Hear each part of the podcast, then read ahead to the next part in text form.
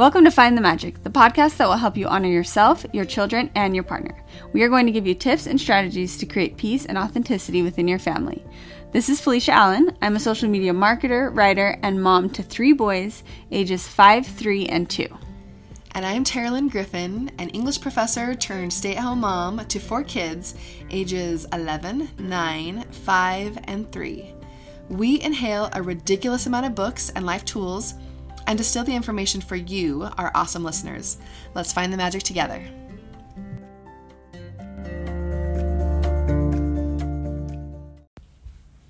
All right, everybody. I am going to start off with a high five today. Um, Terilyn and I have done the last two episodes of interviews separate, so it's fun. We're back together today.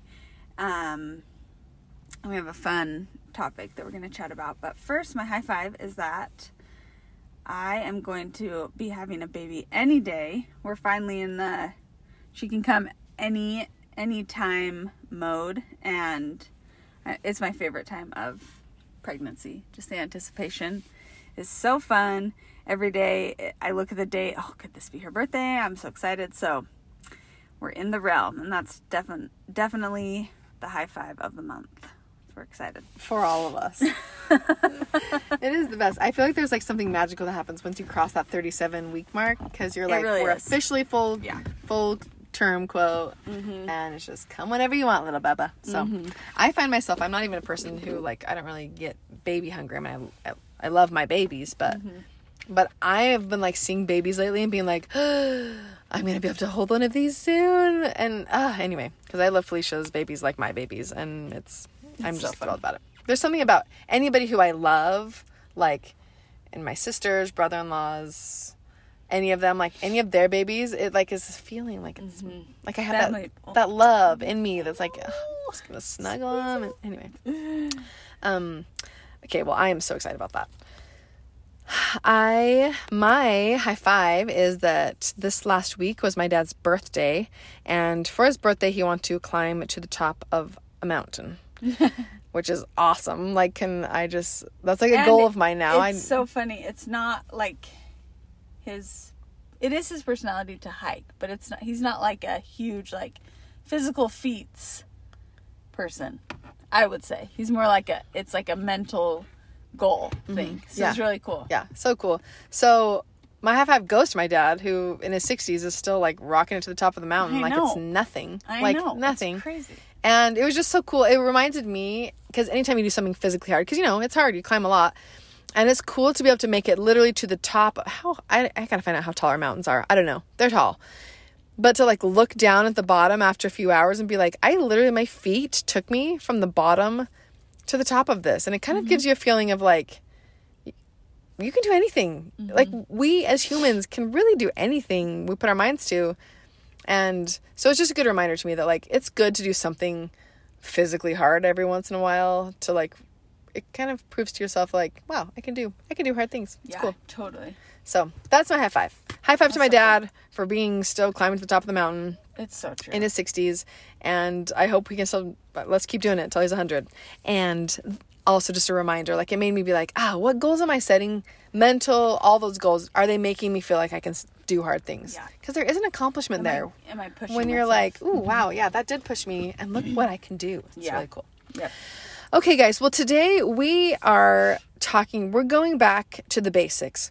We have been these this first half of 2020. we are in June, and I feel like the last six months have been just a lot for everybody. a lot. I mean, yes. like there's a GIF, GIF yeah. How do I still know how to say that? Of Kramer doing the like his little like mannerisms where it's like, it's too much, it's too much. Sometimes it feels like it's just a little too much. Oh. Um, but it's been, but we've learned a lot about ourselves, right? Like there's a lot of beauty that's come out of this um, roller coaster that 2020 yes. has been. Yeah. And it's allowed us to address a lot of important topics.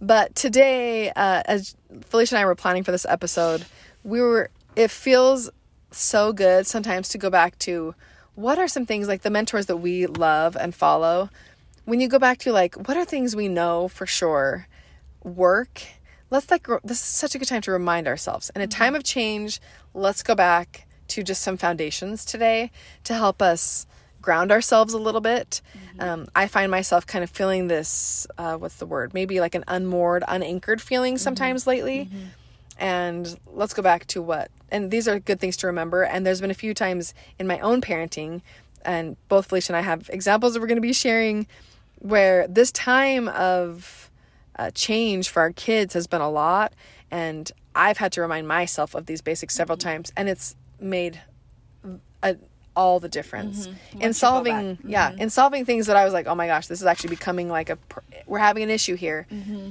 and by going back to these things reminding myself about them it just really has helped us find a lot of peace yes. and grounding in our own families. Yes i agree. I feel like the past you know every like couple weeks i'm like why does everything feel like a bomb just went off? Because a lot of them have. And I feel like when I go back and remind myself things that are for sure get back to the rhythms that we normally do, normal stuff in our home, I just feel okay, I can control this place. Mm-hmm. You know, so yeah. much more control over yeah. the day to day. Um, and I we wanted to start out with you know, I've talked a little bit about this on social media, but I feel like there's the perception sometimes that if if you connect with a respectful, whole, wholehearted, peaceful parenting approach, that perhaps you are just that type of personality that would gravitate towards, you know, maybe like a preschool, I picture like a preschool teacher. Mm-hmm. Calm, able to handle tons of kids, mm-hmm. not ruffled by anything that kids mm-hmm. do, just mm-hmm. okay with messes. And I think it's important to remember that we I think we all have our nobody's a perfect calm mom 24/7. Well, Mm-hmm. Maybe there are those people. There are some magical preschool people. Like I've met them where magical you're like unicorn. You're like I really have like seen sometimes people work with children and I'm like, wow, this is a gift. Yes. I don't even understand it, but I mean, and, yes. but even they're not perfect. Right. Nobody's perfect. Right. But there are people who, like, their dispositions do lend them towards having lots of patience yes. with large amounts of young children. Yes. And it's amazing. Yes, totally. Um, but I heard um, on a podcast a parenting expert talking about her her her discovery of respectful parenting and I thought it would be cool. I just wanted to share with all of you that before um, I read anything about or researched anything about these, you know, respectful parenting, I think my first like dip into it was with Janet Lansbury. Um, I I would say my normal personality is definitely if I were to just default and not try to learn anything about parenting or or adjust or or change or research, it would probably be I'm definitely more type A um I wouldn't say yelling just because my voice isn't really loud, but like the kind of, I would say the more traditional, like, I'm the parent, so just do what I say because I'm in charge. Like, that mm-hmm. would probably have been my default. And mm-hmm. I remember Cohen definitely, I think each of our kids awakens something in us and helps us learn and grow. I think that's what they're for. And I remember Cohen's pretty he I've talked about he's more of an intense personality when it comes to what he wants.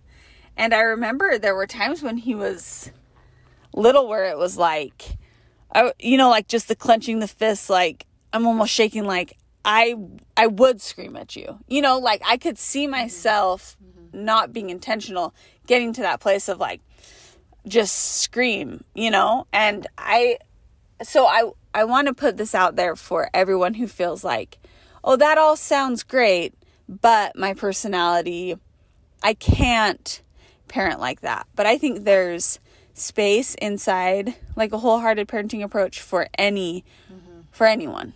We can take from it. Yeah. So I just want to share that. And that's so comforting to hear that you can put in any of these strategies regardless. It's not a personality type mm-hmm. thing. Exactly. Because I am not a person I mean, I I like like children, but I have never been a person who's like, oh, I want to babysit other people's kids. Mm-hmm.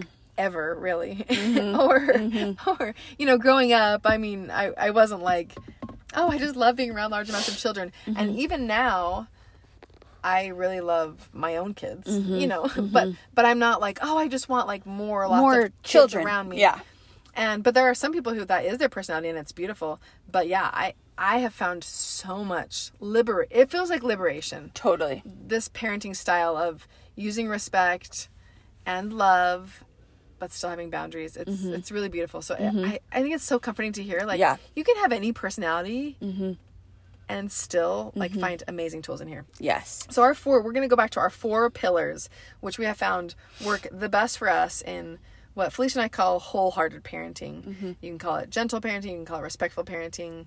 Um, that's just our our yeah, cocktail. Yeah, yeah. we we like the word wholehearted because both of us want to just live our lives with all of ourselves. You know mm-hmm. what I mean? Mm-hmm. I want my whole self to be in on anything that mm-hmm. I'm doing. Mm-hmm. So our four pillars are connection, unconditional love, being present, and setting boundaries mm-hmm. and healthy limits. Yep. So we're going to start with connection and because I think if we have if we have those one-on-one true um, relationships with our kids, I think man, it re- when I am in, I can feel like, oh, I'm connected to Cohen, I'm connected to Lennon, I'm connected.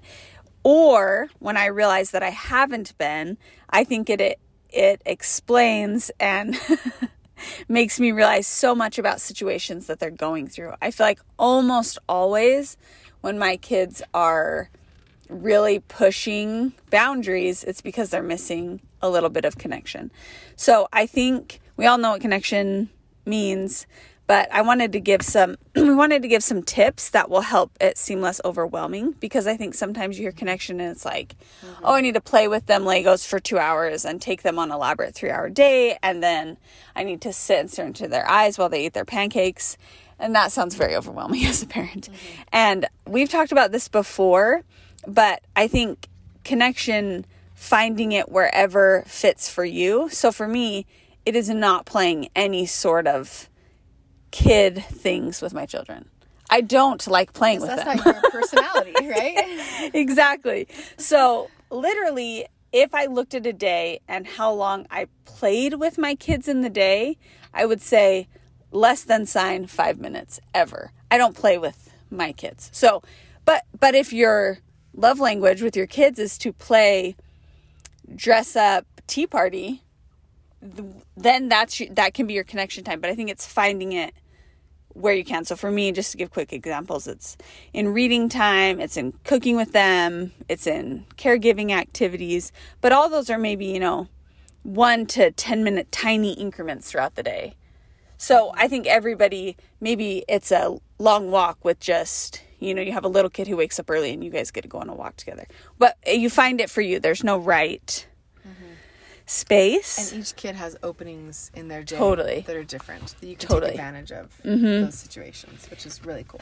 Yep. And I think in that, if you look at quality over quantity, that's it's the best way to look at it for me because I think most of our day, sometimes it feels like we can't.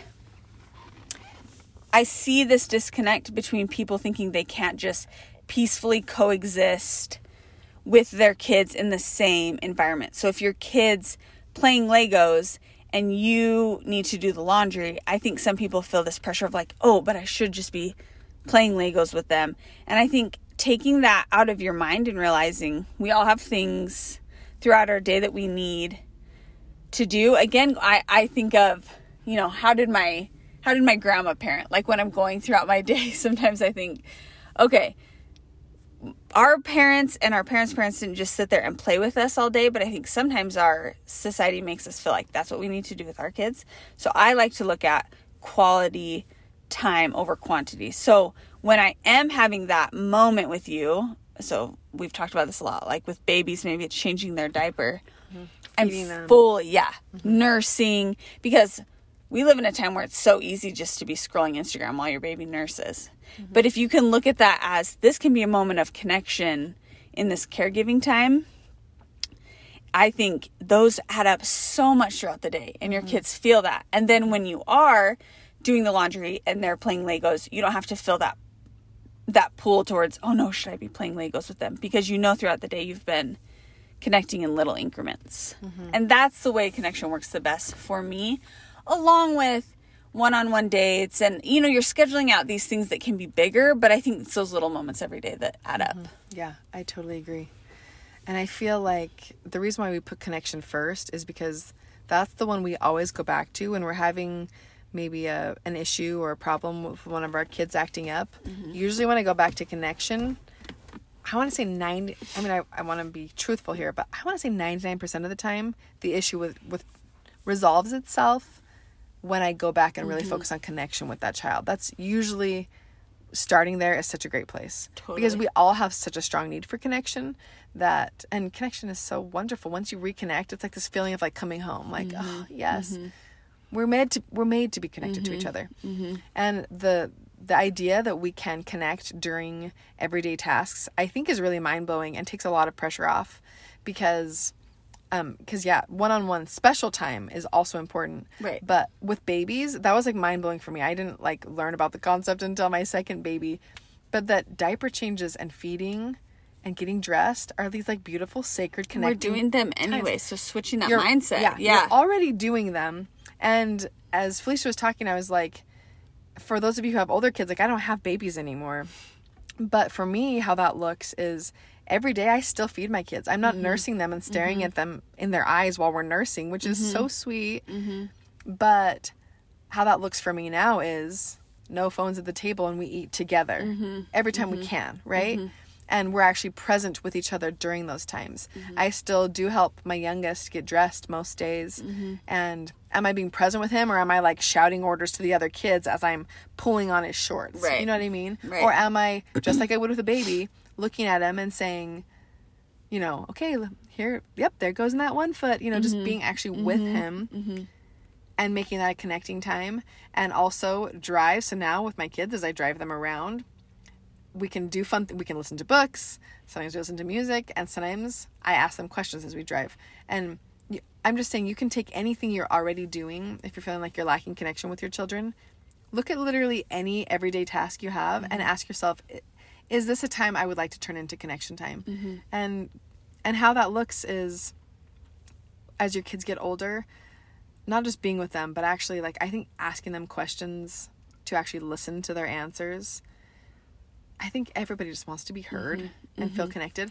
Totally. And on the topic of connection, we're talking about connecting with our children here, obviously, but it goes with if you if you have a significant other, a spouse or somebody like that who's important to you, connection there is always a good mm-hmm. place to return to, and connection with yourself. Mm-hmm. If you're not taking what we're calling special time, which is that kind of one on one, anytime I'm with one of my kids, I'm like, even if it's 10 minutes, totally. I'll be like, this is Parker time. You yeah. know what I mean? Like, mm-hmm. and just name it. Like, this is mm-hmm. kind of a special time. What book do you want to read? Mm-hmm. And like have a big connection with them. I think we need to make sure we're taking that time for ourselves. And you can there's some overlap here you can turn it into you're already taking a shower so how can you turn that into self-care right. and connection time? Right. Are you going to meditate with the water? Are you going to be present with your breath? Mm-hmm. are you going to have a meditation practice? Like for me having a meditation practice and a morning routine is huge. And to me that's actually where connection starts mm-hmm. is yeah. am i connecting with bucket. myself mm-hmm.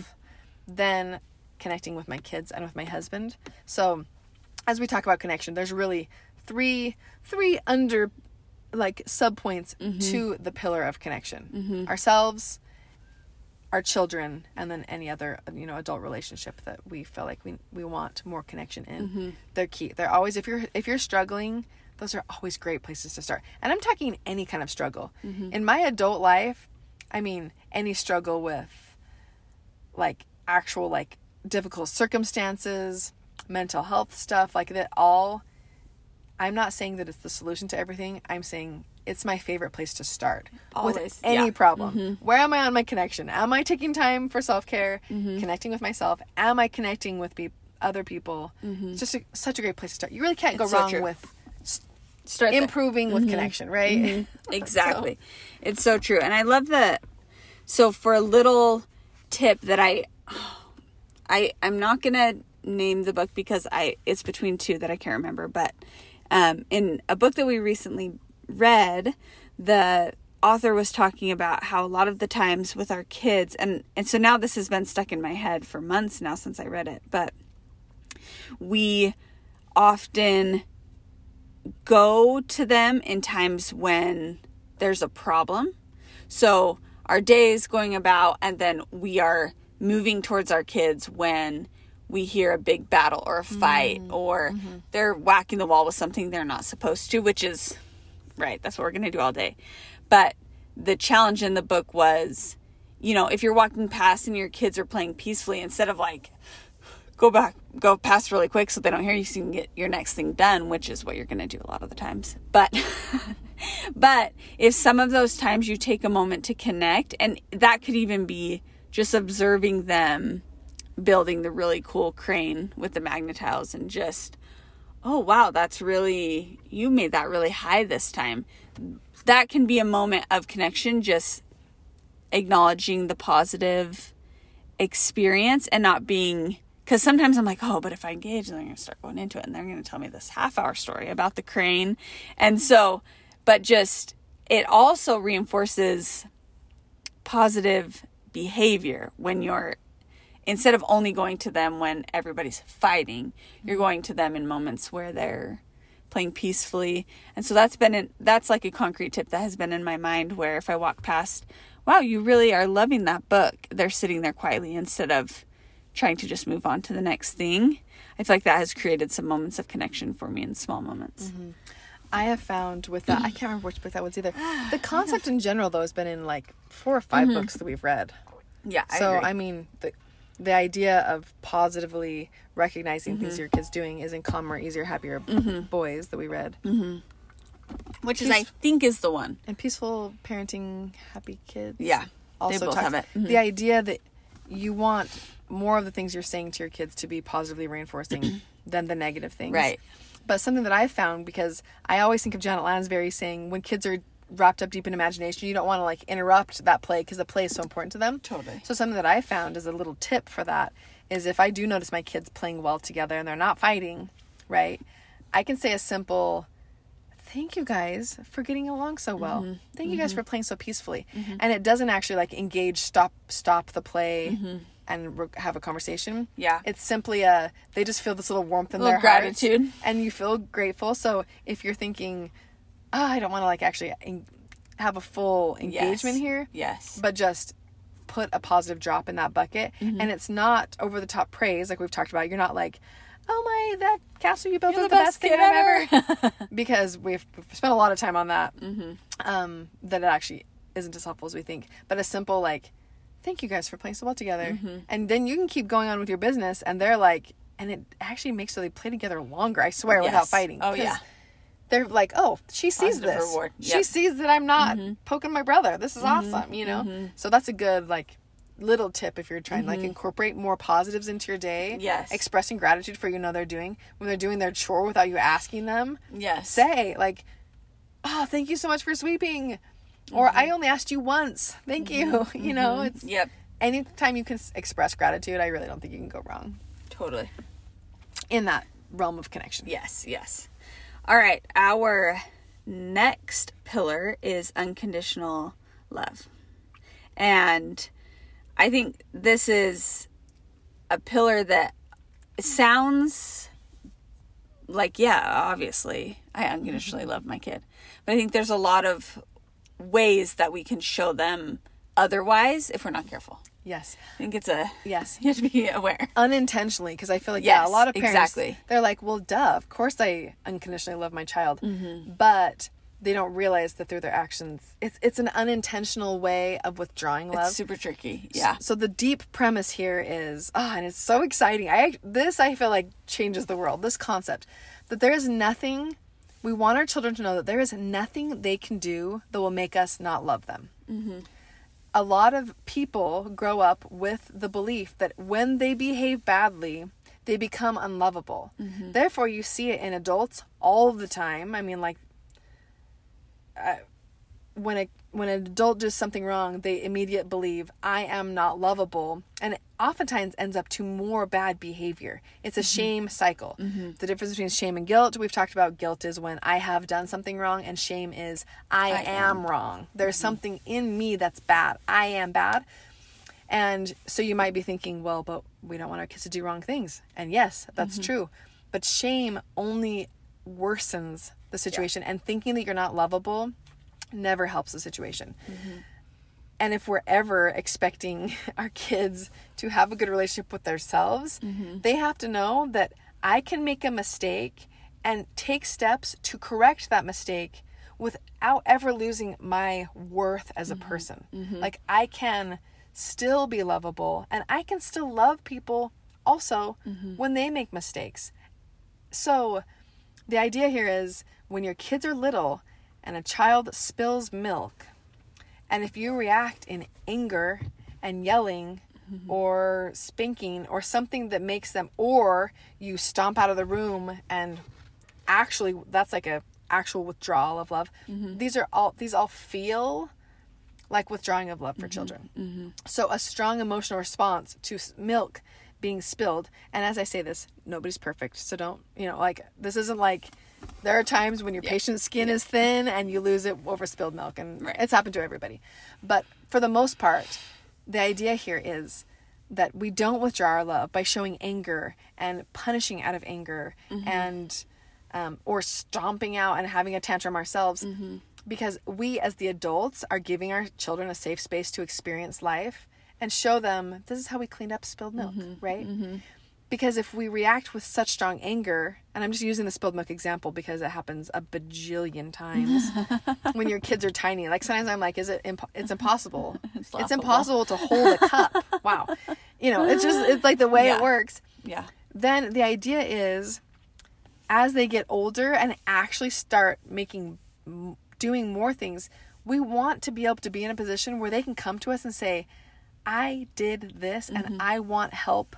Fixing it mm-hmm. instead of I'm going to hide it because my whole life, anytime I've ever made a mistake, mm-hmm. my parent reacts with such anger and I feel such shame mm-hmm. that I need to hide it. Mm-hmm. So we don't want our children's first instinct when they do something wrong to hide it, right? Yeah.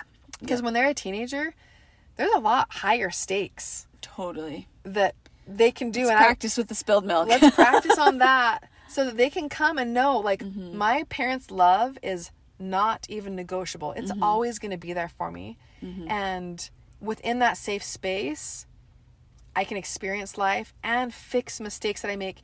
And the other beautiful thing about this, guys, oh, it allows you to, it allows your children to actually focus when they do something wrong, whether it's intentional, like hit somebody, mm-hmm. or unintentional, like spill the milk it allows them to focus on their own actions because they're not spending all their time focusing on your angry reaction. Yep. yep. And I think if you think back to, I can think back to childhood, you know, and when I start to become aware of, I'm not going to, I'm going to hide this lie about this, not tell my parent because I know there's not going to be any empathy there. You know, I'm, I'm, I need to even though my intentions might have been good or whatever I, i'm not even going to talk about this my i'm not they're not even going to know. And i think that's what we're trying to avoid is that hiding feeling for kids the lying feeling mm-hmm. that they're going to be shamed punished in so much trouble. And i think that begins with at least for me it starts with empathy. If i can get to a place where when my there is a misbehavior if i can see their side. And even though that the boundary, the consequence, the limit might still be the same after that, I think if you come to it with a feeling of empathy, they'll they will feel that from you. Mm-hmm. Like you can see at least their side of it, you understand, and it's not you always you are XYZ.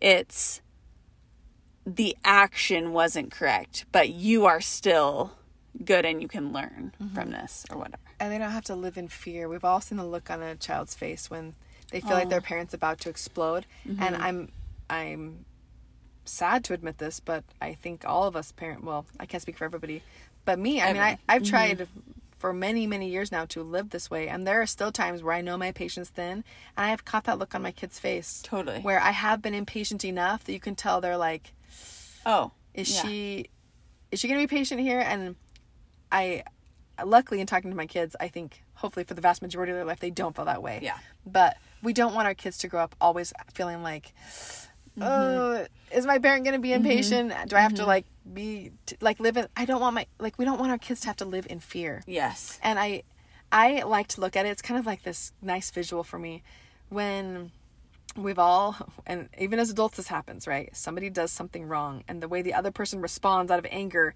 then you're feeling mad about their anger and it's kind of this just like then you just go back and forth with this well now i'm i'm unhappy with your yep. response and then this person's unhappy with this response and it's just this like layering on mm-hmm.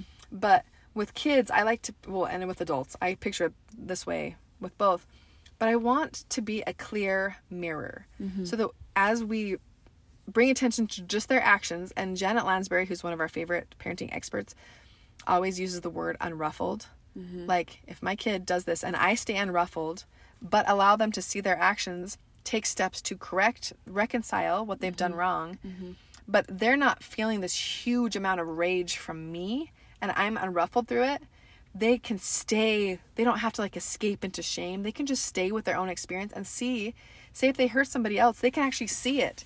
We allow them to see the hurt in the other person's eyes because they're not so worried about us freaking out. Totally. You know what I mean? Yes. And that's what we want as they become adults to be able to be like i have done something to hurt somebody else i want to be able to see their action and and actually see my own sorry we want them to be able to see the other person's feelings and actually be able to take responsibility for their own action because it's so easy to place blame on when somebody's mad at you because mm-hmm. you did mm-hmm. something wrong, you just place all the blame on them, right? You see it with totally. teenagers all the time. Totally. The teenager does something breaks a rule or whatever, and the parent freaks out so much that then the te- the teenagers just focused on the parent's reaction. They're not even focused that the they did something wrong. You know what I mean? Totally. But if you can remain unruffled and uncon- like bring your love there, still keep your heart like I am here. My love is still intact. Mm-hmm. How can you fix this? It, it's like a mirror. It like forces the person to look back at themselves. Like, okay, well, you're not taking this by reacting with anger so wait, I actually have to keep it. Like I have totally. to look at my own actions and like mm-hmm. move forward from there. So unconditional love isn't just like this fluffy term. Yes, it's like yeah, this it's, really powerful life concrete. Yeah, world. I feel like it's this world changing thing. It's so cool. If we could really all do this, even for ourselves and for our spouses, totally. and every person. But it starts. We have the amazing place as parents to teach our kids this from the beginning. It's so cool. Yeah, and I think it really this tip concretely works really well with siblings because it's so easy to get into a place of like, well, I saw you hit her and then you did this and you put yourself inside mm-hmm. the sibling fights. And I think if we can be that mirror and just we hear them, so you're just reflecting back, you're you're mad because Lennon crushed your tower. Lennon, you hit Cohen because he crushed your tower. And you're just putting it back to them. It's amazing what I see my kids come out with after a situation like that. They're like, yeah, and he made me feel like this. So then I hit him. And it's like all, you know, there still then might need to be a limit of we're going to separate for 10 minutes or whatever it is. But I, if you remove yourself from being the judge of, you know, well, now you always hit him and you uh, I would be yeah. so annoyed. You always knock down the tower. You started bully. it. Yeah. Whatever words you Yes. I mean, hopefully, hopefully you're not saying that. But a lot of but people do. Totally. Like you yes. jump from you did this, therefore you yeah. are a bad kid. Yes. What they're internalizing. Exactly. Yep. You are you are destructive and you always start fights and whatever. Remove yourself. Be the mirror of I still love both of you. I'm going to hear both of your sides and then without reacting we'll come up there's still solutions that you come up with but I think they can fill that rather than the uh, both of you are always fighting and you're just mean to each other and go to your rooms is like a totally different reaction. So and then they just stomp off and are mad at you. right. And not, not even each thinking, other. Right. Not, not even, even thinking what they had done. Right. Totally. Yeah. I have I've asked my I actually asked my kids this question probably maybe once every month or two, as we're like talking as a family. Mm-hmm. But I think it's an important question to ask your kids. I love. I say, is there anything you can ever do that will make me stop loving you? And I love it. You can tell they like think about it, especially my little ones who aren't like they haven't heard it as many times. But the answer is no, because they'll mm-hmm. be like, mm-hmm. well, what if I do this? Like, because there's a, there's really bad things out there, and we learn. I mean, we talk a lot of family as a family about like atrocities throughout his. Like, I'm into history, and I like saying that like this thing that this group did was wrong. We don't right. treat people like that. So it's fascinating when I talk with my kids that it's like it is possible for me to always love you and still disagree with actions. Mm-hmm. You know what I mean? Mm-hmm. Like it's anyway, it's a super powerful thing to see their little faces be like, "Wait, oh. like you'll always love me mm-hmm. no matter what?" Mm-hmm. Anyway, so that's our second pillar, which is a huge pillar. Yes. We're going to take a little break and we'll be back with our last two pillars.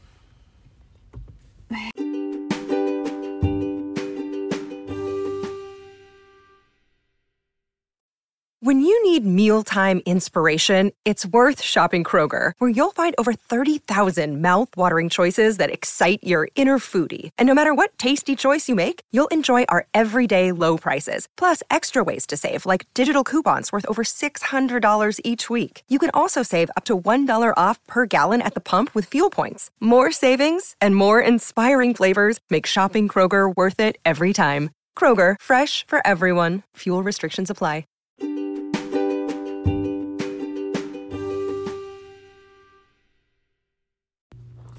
All right, guys, we are back with our last two big pillars here. And the first one is being present. And we've talked about this a lot, and I feel like it can be a little bit of a what's the right word? Over, maybe an overused phrase right now. Everybody's talking about presence, but I think it's so um, apl- applicable to parenting because it's easy to get caught up in all the things. I notice this when I'm home. When I take my kids somewhere to play, like a park or something, I can tell I'm way more present because I'm not distracted by my house. That's that's one of the things that really distracts me is if I'm home and I'm trying to really be present with my kids, I can feel like my wandering eye like, ooh, dishes, ooh, this project or whatever. And obviously, which there's nothing wrong with, like you were saying totally. earlier, chores. We got to do chores. Exactly. But it's hard when you're trying to connect and you still feel yourself like being, being drawn away. Mm-hmm. You know. Yes. Or definitely, obviously, phones and all the distractions that we have, and I think that's mega amplified right now with everything going on in the world. It feels like, oh, there's so many things I need to know, learn research, and I think it's just so easy in our world to be pulled away. So I think it's just as cliche as it might be, being present is one of the pillars that I think is huge. And I think the first something that I remind myself often is if I can choose to be present and choose to connect in the diaper change or you know, enjoy the warm water while I wash the dishes because I'm going to wash the dishes anyways. Or look just look at my life from a place of falling in love with what it is instead of being distracted by comparison or I'm so bored or oh my gosh, if I have to use a knife to take apart these two Legos one more time, I'm going to lose my mind. if I can come back to the things that I love about my life or be present with them, um, I find myself being an all around better parent, wife, person. So I think presence just reconnects us with the small moments that uh, some oftentimes we're just numbing ourselves through. Mm-hmm. So mm-hmm. it's so true. You're right. Presence is the connection it's the key to our other pillars. Exactly. You can't be connecting or expressing unconditional love or setting healthy boundaries if you're so distracted by for me my main distraction is phone. Like I have mm-hmm. to set very specific boundaries around my phone mm-hmm. or I'm not I'm not being present at all. And I think this can also look like things that are on the face they look important, but for me it's siloing time. And we've talked about this on past episodes. We have a few episodes on technology and how we interact with it. In fact, the one geared towards you as adults, if you're feeling, if you're hearing this and you're thinking, yeah, I'm kind of distracted mm-hmm. with technology, it's called, curb, we'll put a link to it, but it's curbing your own screen attachment. Mm-hmm.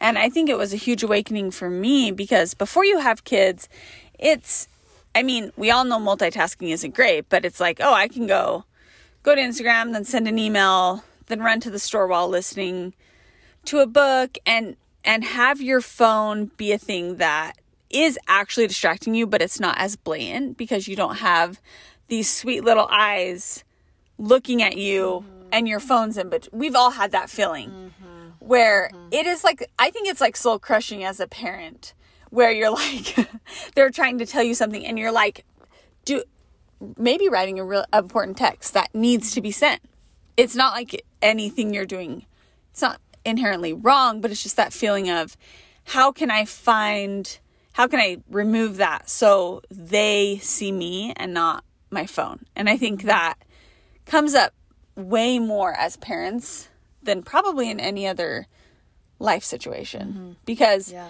They don't have phones. They don't, they're not distracted. They're totally, pre- kids are so present. And so for me, that looks like, you know, separating time where, okay, this is, you know, the time where I'm trying to correspond for the whole day. Then, you know, like for me, it's like get everything hammered out when my kids are still asleep, what we're doing the next day. And obviously, you're going to have little check ins that you need to do to keep your life moving. But it's just being aware that if I'm constantly, if I have my phone on loud and I'm responding to every single text and phone call, I'm going to be distracted it's the constant. entire day. It's constant. Right. Yeah. Right. And yeah. what is then then you're sending that message that this text message which might be something I need to respond to but it doesn't need to be now is more important than mm-hmm. just being here with you. Yeah. I'll link in our show notes to this one if you're wanting motivation for this. There's an article that literally like it haunts me. Oh. It and it's about children's mental health connected to how much their parents are looking at screens while they're with them. Mm-hmm. Wow, it's it's frightening, but it's so motivating. Like I read it and I was like, this is the motivation I needed to set boundaries around my screen. So, like Felicia was saying, and this is just this is a good tool. I mean, I've read awesome business books where business people do this at work. So totally. it isn't just when you're with kids, but you got to set your phone is a little bottomless pit of need with people wanting to get mm-hmm. a hold of mm-hmm. you all the time. Mm-hmm. So for me, yeah, I do do not disturb. So only like if people call twice and it's urgent, mm-hmm. can come through, which might not work for your life situation. But yeah, I actually in like in the morning and then right after lunch and then at the end of the afternoon mm-hmm. check my phone. And other than that, no, almost everything, pretty much everything can wait. Mm-hmm. And if there is some, you know, like Felicia knows if she needs to actually like, or act, I actually like, sorry, I'm taking this back. I do do not disturb at the beginning of the day, especially when we're doing school. But then for the afternoon, people can call me, but like my mm-hmm. texts, I don't turn on because texts are just coming in all the time. Always. But if somebody needs to call me and say, "Hey, right. like I'm coming over right now," right? They can actually call me just like you would mm-hmm. on a mm-hmm. landline. Mm-hmm. Remember those. Mm-hmm. But you know what I'm saying is, you find whatever works for you. Yeah. But set you have to set a little. You have to set boundaries around your phone, or else you will always be distracted. And I don't know if you guys have ever experienced as an adult, but it doesn't happen to me often. There's only been a few times that Jeff and I have like gone out on a double date with somebody where one of them just has their phone up oh, the whole yeah. time. And I'm an adult and I feel this like almost embarrassment feeling like Oh. and what I'm saying is it not important enough? You yeah, know what I mean? Is this totally. conversation not enough for you? Mm-hmm. And I'm an adult, so I can't imagine how kids would feel if mm-hmm. all the time mm-hmm. it's like, what's so important on this phone that like you're not even willing to see me? And I think it's, I don't think any parents do it with m- bad intentions. Totally. This is just no. one of those great places mm-hmm. to like mm-hmm. really choose to be intentional. Yep. How can you be present with anybody in your life who you love and not allow this awesome piece of technology that we have, our little computer in our pocket, mm-hmm. That's so incredible. Mm-hmm. How can we make sure it's adding to our life and not taking away from our life? Exactly. And there's a bajillion other ways we can distract ourselves. That just happens to be my my biggest yes, one. I think it's all of our overwhelming drug of choice. I think yes. it just inserts itself. And again, we'll link that episode. A couple tips that really help me when I have small kids are um, I have the sound off for text messages because I think, I mean, it's like Pavlov's dog. You hear the ding ding, there you go, respond to the text, check Instagram, check your email, put something in your reminders. so I think it's just, it's a mindset. So we'll, we'll add that episode, but definitely an important pillar because if you're not present, you can't be connecting. And I think it's just, it's so big, so big. And if you're having trouble, also, um, a lot of, for me, another, my probably like second distraction is either worrying or like planning for the future. Right. When right. I'm trying to be present. Mm-hmm. And so if you find yourself doing that, I mean, oh, especially like at the beginning of the coronavirus thing, I was like trying to solve the world's yep. problems. Yep. Inside my brain, which spoiler alert didn't help the world at all right. actually like i was like oh trying to like solve it anyway it didn't even make sense but if you're having that if you're having just like your mind like you're having a hard time just coming back to the present moment um, a great tip just it's so simple just come back to your breath mm-hmm. focus on your breath and you can do this at any time in almost any situation mm-hmm. you can do this in the middle of a child's tantrum mm-hmm. come back to your own breath as you breathe in think I'm breathing in, out, in, out. You can just say those simple words in, out in your mm-hmm. mind. You can mm-hmm. count to 10 while you breathe. Mm-hmm. I mean, like, so easy. It sounds so simple,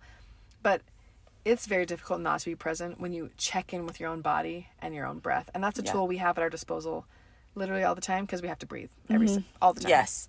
Yes. And on that note of of feeling because I think as a parent there are so many moments when it's like no, I need to do or remember to do XYZ, or I'm thinking about this and I'm trying to be present with, you know, changing the diaper, but our adult minds are way more complicated. So it's easy to just go down this rabbit hole of then turn into this anxious feeling of I need to do this. So, two things that help me definitely planning and journaling in the morning. Yes. So I just get that all out. Yes. Mm-hmm. It's, I know what I have to do. I know.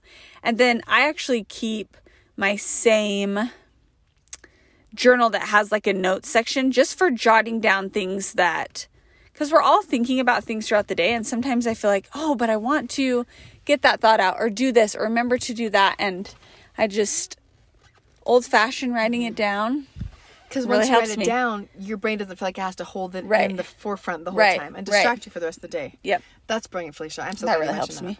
That when you set aside time to actually plan for the future, it allows your brain not to have to constantly be thinking about the future all mm-hmm, the time. Mm-hmm. And you can be present. Yeah, you can actually be present by setting aside time to plan for the future. exactly. It, it's really, it's so true though. It takes it's true. Off. Otherwise, your brain thinks I'm being helpful. I need to do this now because you haven't planned mm-hmm. the day yet. Mm-hmm. Or when you write it down, I love that too because you're like, I'm not going to forget this because I just wrote it down. So I don't right. have to keep thinking about it. Mm-hmm. That is brilliant. Another little just tip, like hack, if you're trying to pull yourself back to the present moment, that I do with my kids, and they know it enough now that they do it with me, unless they're really angry and then they won't do it with me. But if I'm just feeling distracted or like ah, I'm just feeling a little off, I call it the four breath hug, and we just you give a hug and you just take four breaths in and out together, like in sync and with little kids it's actually so it's so sweet but you're both focusing on your breath and you're giving each other a hug and it's that. almost that impossible so to leave a four breath hug and not feel connected and present and full of unconditional love. Oh, I love so that. So it's like a nice way to tap into all three of our pillars. Mm-hmm. And I don't know why four, frankly. I don't know. It just feels good to me. And four yeah. might be my favorite age. So I don't know. You can rounds it out. However nice many square. breaths you want, but I love it. And and my kids, I just say, I need a four breath hug and you can give it. And once your kids know what it is, it's it's kind I of a special that. thing. I'm gonna anyway. do that. That's really sweet. Okay, so that kind of goes into something I was thinking with our last pillar. So our last pillar is boundaries, and this is the pillar that I think often gets disconnected from gentle, respectful parenting. But for for us, and I think for our kids, boundaries are such a huge part of what's going to create a res- a mutual respect relationship. And something that I was thinking about when you were saying the four breath hug is that some, a lot of the time, setting healthy boundaries and making sure you are keeping these other pillars of connection, presence, and unconditional love for me is the first step not to have reactive boundaries. And I think that would be such a cool way if there is like this big, intense situation going on, four breath hug, or whatever your like calming thing is, and then we'll respond instead of react. Because I think mm-hmm. responding, at least for me, when I react instantly to a situation that's happening, if my reaction is never what I would have chosen had I taken the time to respond instead. That's so true. It's so true. It's never, I look back and those are the moments when I'm like, oh, if I could take that back. Mm-hmm. Like that was not how I wanted to be. Mm-hmm. So when it comes to boundaries, um, I think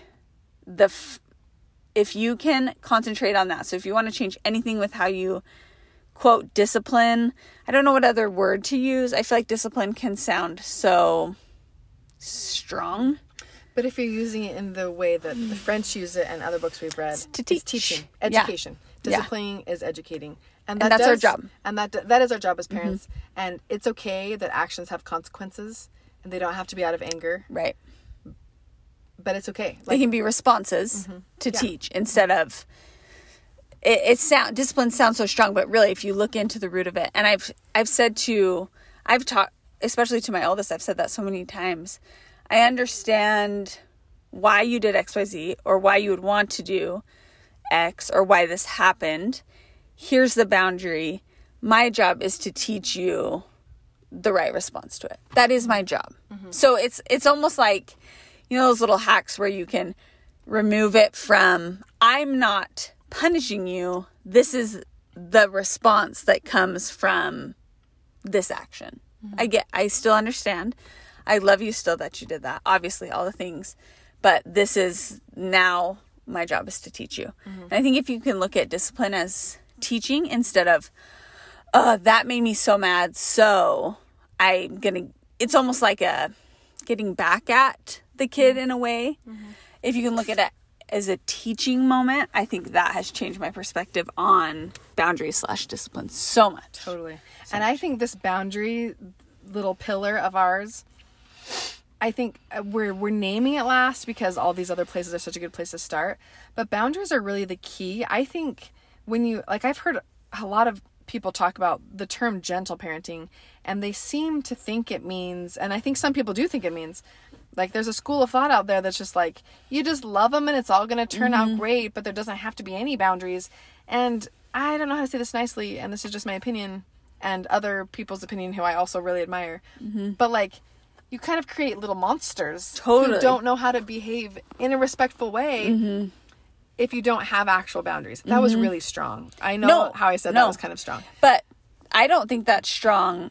That is your opinion. That is also my what I've seen where again, how can they how can they know respect if you don't you're not respecting yourself by holding your boundaries because then guess what? It's just going to turn into this festering, festering emotion, and then volcano eruption, and you're not responding respectfully to them because yeah. you didn't hold it. Yeah.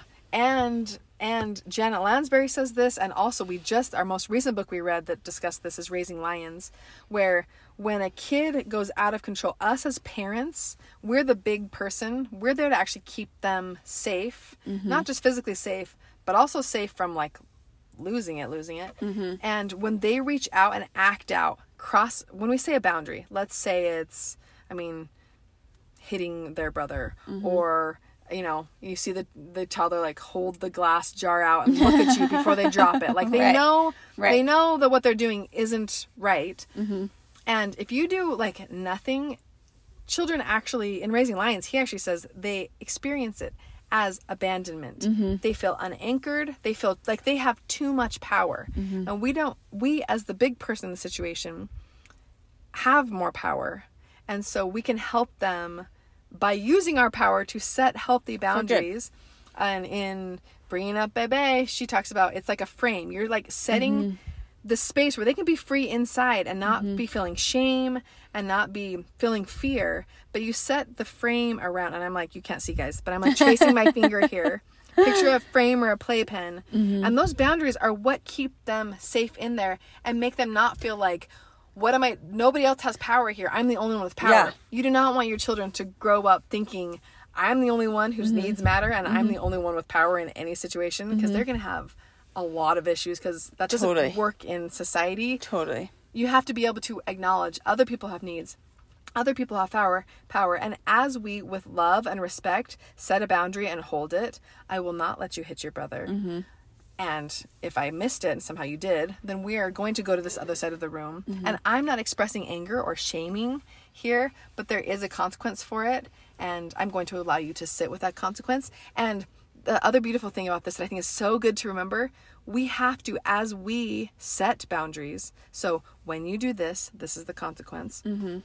We don't become ruffled, we don't become angry, but we also have to allow our children's emotions to that boundary. Mm-hmm. And for most kids, especially when it's a new boundary, I found with almost every boundary I've ever set, the first few times I enforce that boundary, they cry. A lot of emotion. And yeah. they might be angry. Mm-hmm. And it's okay. Like, it, you can say, what you're saying to your child is, I still love you. Mm-hmm. You can be upset that you only get, that you don't get screen time now and mm-hmm. you want screen time. Because the boundary I've set around screen time is this. Mm-hmm.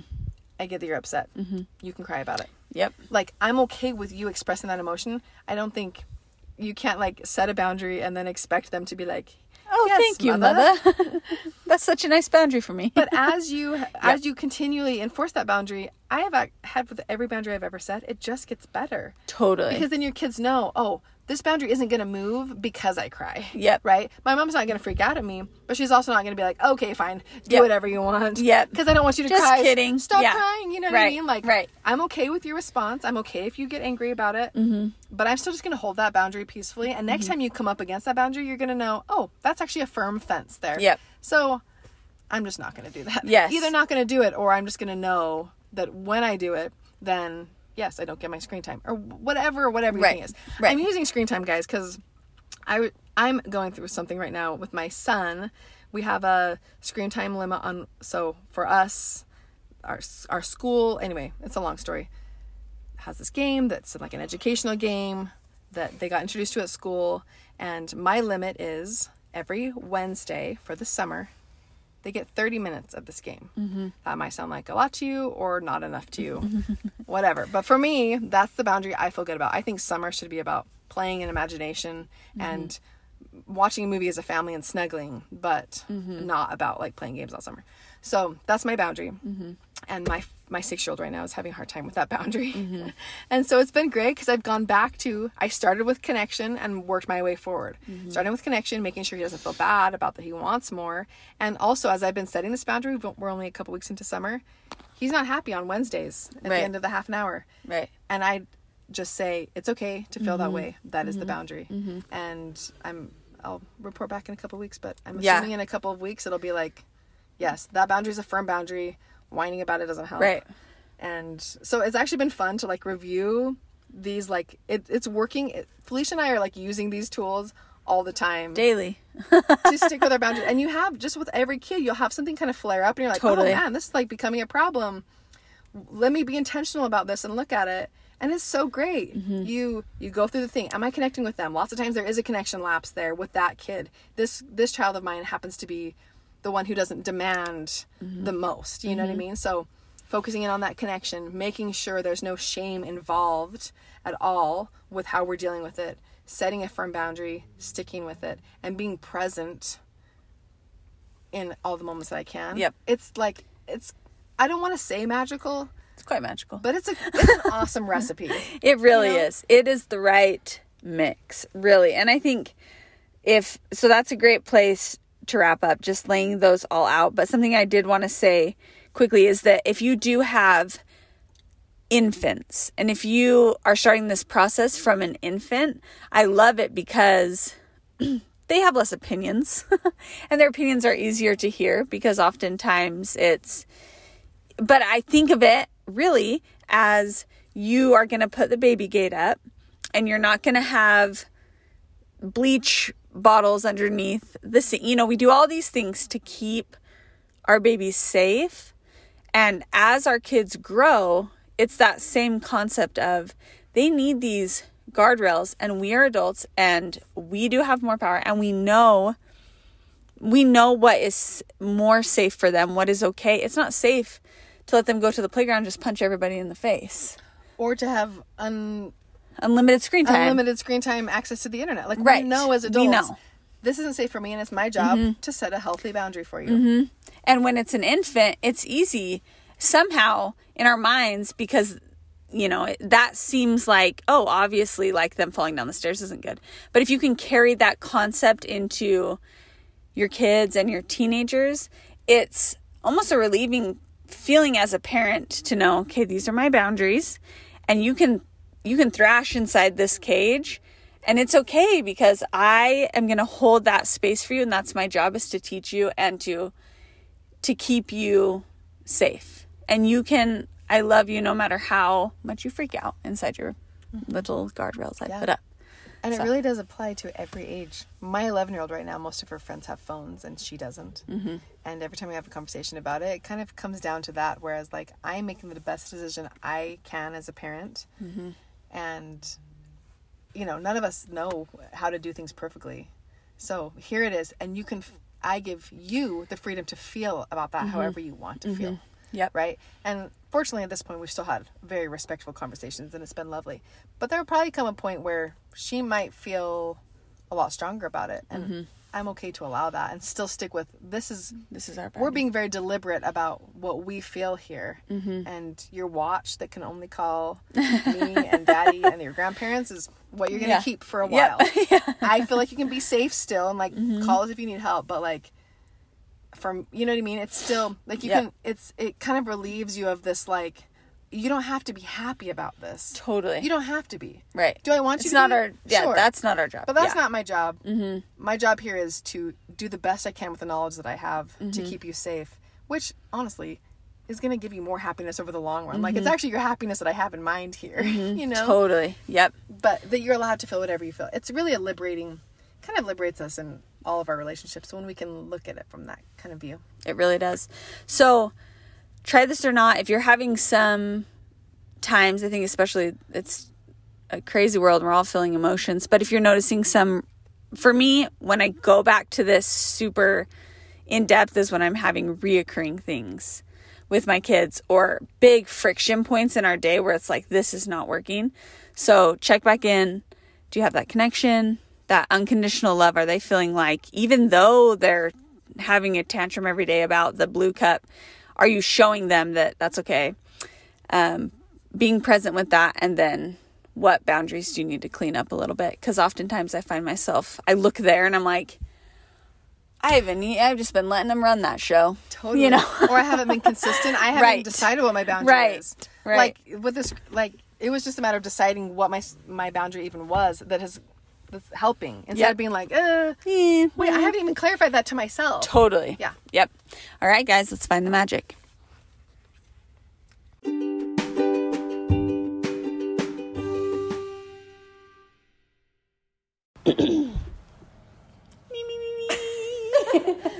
Brown cows.